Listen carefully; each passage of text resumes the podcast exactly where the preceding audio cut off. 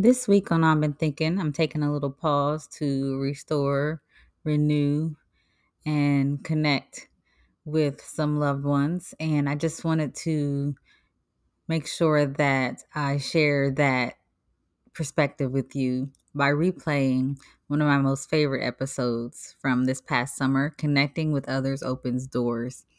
Please take a listen and make sure you reach out to someone else to connect because connection really does open doors.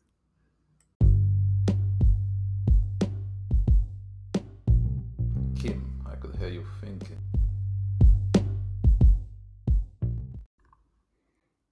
Hey, hey, it's Coach Dr. Kim, and this is I've Been Thinking Kim's Coaching. You are in the right place at the right time. Please be sure to like, subscribe, and visit www.kimregis.com to join the newsletter. Hey, hey, good people. This is Coach Dr. Kim. This week on I've Been Thinking, I had no idea what I was going to talk to you about because there's so much going on. We just had the passing of the holiday federal holiday, Juneteenth. So there's lots of chatter on the airwaves in our workplaces and in our communities about what that means. And there's also lots of celebrations. And as always, there's lots of personal stuff going on in life. And then there's Father's Day. And then there's just like good times, melancholy times, not so good times. There's just so much. And I thought, oh man, I have a lot of things rolling in my head. So I'm going to talk about. And then I came across something. Look at the familiar in a different way. You might find inspiration in unexpected places. And I have a ton of books in my house. I am like book central. I could be a library. And I came across a passage written by Tom Brokaw, you know, the news anchor. And I want to read that for you for a moment. And it's a little bit long, but bear with me.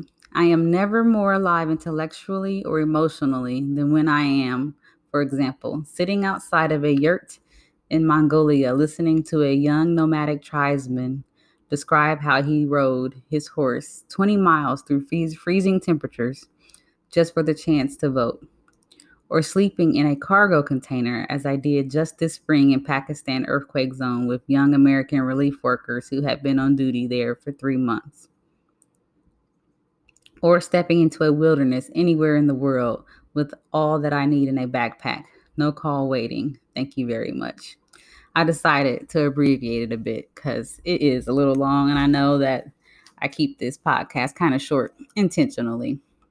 And the reason I read that is because I wanted to talk a little bit about, after reading that, how you do find things in unexpected places. But you got to be willing to go to the unexpected place. And in order to do that, you got to be willing to be inclusive and to think outside the box and step outside of your boundaries that you have maybe constructed around yourself. And that's what this whole diversity, equity, and inclusion movement, initiative, way of living, way of thinking is about for me personally. And I think that there has been a misnomer that this is only about race, this is only about ethnicity, it's only about culture. It is also about the way we think. So I'm going to share a personal story. Years ago, I became a manager of a program that served a very specific population. And I did not know much about that health population. So I had to d- dig deep and I had to learn. And there's stigmas around certain groups because of their health concerns and because of their life in general. And I mean, we can say that. We see that now. I mean, look at what Juneteenth has opened up. Just the passing of a holiday has caused so much debate, right?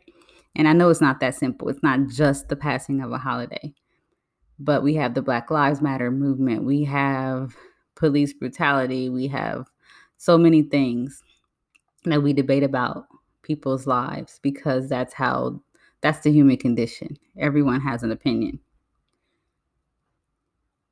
But when you think about being open to talk about it, to discuss it, and to call people into that conversation. To me, that's what diversity, equity, and inclusion is. And that is something I had to learn myself. And I think that's what people are not realizing. And I'm not saying all people, I mean, the people that are sitting on the sidelines watching and judging and trying to stay out of the conversation. It's an assumption that the people that are in the conversation find these conversations easy or that we, they, whomever is involved in them, are well versed in them, but it took practice. I myself find it very challenging to have conversations without becoming overly passionate and sometimes disheartened and discouraged. Yet, I feel that it is very necessary for me to stay part of those conversations and to call people up to greatness and into those conversations because I really, really think it is about inclusive inclusivity. Not even think it, I know it is. So I don't want people to sit on the sidelines. I want them to come into the conversation so that they can feel that aliveness that Brokaw talked about, that they can experience what it's like to walk in another person's shoes and to hear those stories and to really learn that your journey is not the only journey. There's so much more life to live. You can travel around the world and never leave your home. You can travel around the world in your workplace if you talk to the person next to you. There's so much to be learned about one another. Reaching across the aisle, so to speak, is not something only politicians need to do or have to do. All humans can do it. And like I said, my mind has been all over the place this week. And I really feel like the conversation is about including us all in the conversation, even the people we don't want to hear, because they are the folks that need to hear the most. And being on the sidelines is not an option. They need to hear themselves talk.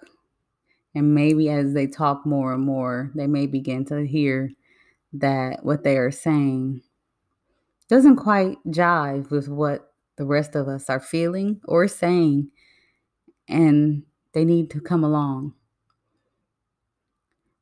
Or if they're not able to come along, then possibly, quite possibly, their thought processes are just outdated and the train has left the station on that way of thinking. So there's more to come on this.